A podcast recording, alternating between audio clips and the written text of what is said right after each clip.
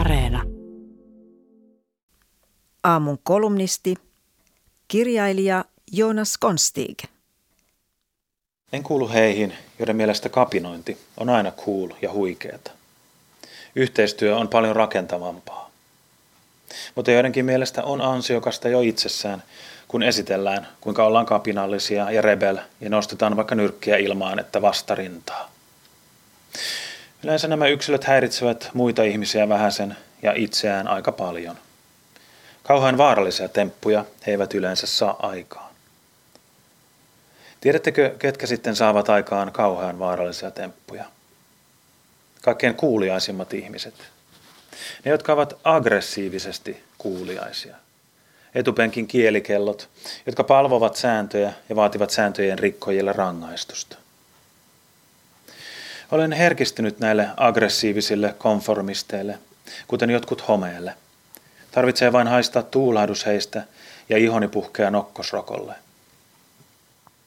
Koronavuosi on ollut lähes traumaattinen kokemus meille, jota aggressiiviset konformistit kavahduttavat. On ollut pelottavaa huomata, kuinka kuuliaisesti ihmiset kautta maailman ovat omaksuneet vallanpitäjien säännöt. Kuinka tyytyväisesti eurooppalaiset ihmiset ovat suostuneet lockdowneihin ja rajoituksiin, puolentoista vuoden kaappaamiseen heidän elämästään. Länsimaiset ihmiset ovat vuosisatojen ajan kamppailleet saavuttaakseen oikeuksia. Oikeus elää elämäänsä vallanpitäjien siihen sekaantumatta, oikeus liikkua vapaasti maassa, kokoontua, harjoittaa elinkeinoa ja uskontoa, keskustella asioista julkisesti eriäviäkin mielipiteitä esittäen, harjoittaa tieteellistä ajattelua eli kyseenalaistamista. Mutta oikeudet luovutettiin saman tien. Kiinalaisvirus levitti samalla kiinalaisen järjestelmän. Nähtävästi oikeudet ovat vain se sivistyksen ohut kuoritakki, joka on valmis heti heittämään yltä, kun vastaan tulee riittävän yllättävä paniikki. Taikka sitten riittävän hyvä tarkoitus.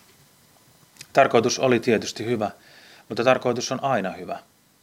Hyvä tarkoitus oli Leninilläkin, ja Darth Vader näkee olevansa oikealla asialla. Hyvä tarkoitus on huono perustelu millekään. Mitkä olisivat parempia perusteluja?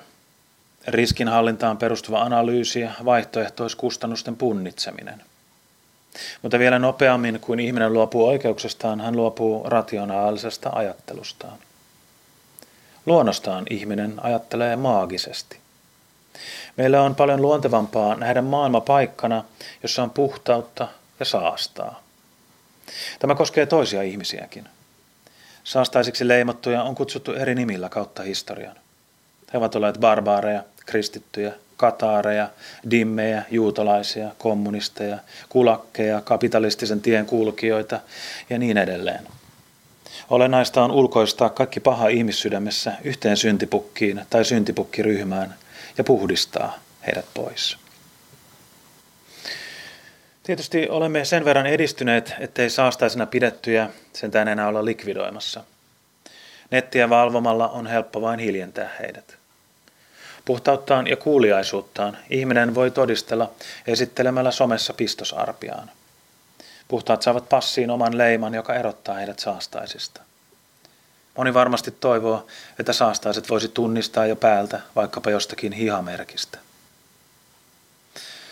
Oma pelkoni taas kohdistuu aggressiivisen kuuliaisiin ihmisiin. Nykyään heidät tunnistaa päältä.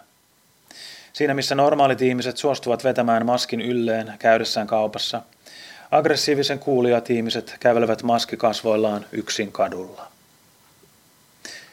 Niinpä kuluneena vuonna olen ollut kiitollinen ihmisille, jotka ovat olleet valmiit kohtaamaan minut kasvokkaan. Niin hullulta kuin tuo lause kuulostaakin. Kun koronavuosia verrataan sotavuosiin, on selvää, että pääsimme vähällä. Mutta yhdessä asiassa voimme huonommin. Korsussa ja pommisuojissa ihmiset olivat yhdessä. Kokemukset jaettiin toisten kanssa ja ne yhdistivät ihmisiä ainutlaatuisesti. Korona taas sulki ihmiset yksittäisselleihin. Sosiaaliselle lajille eristys voi olla kuoleman pelkoakin vaikeampi kokemus. Ihmisyys vaatii kosketusta. Raskasta ei ole se, että ollaan kotona. Raskasta on se, ettei saa olla toisten kotona. Onneksi olemme vuoden aikana jo oppineet, ettei ihmisiä voi eikä saa eristää toisistaan liian pitkään. Emmekö olekin?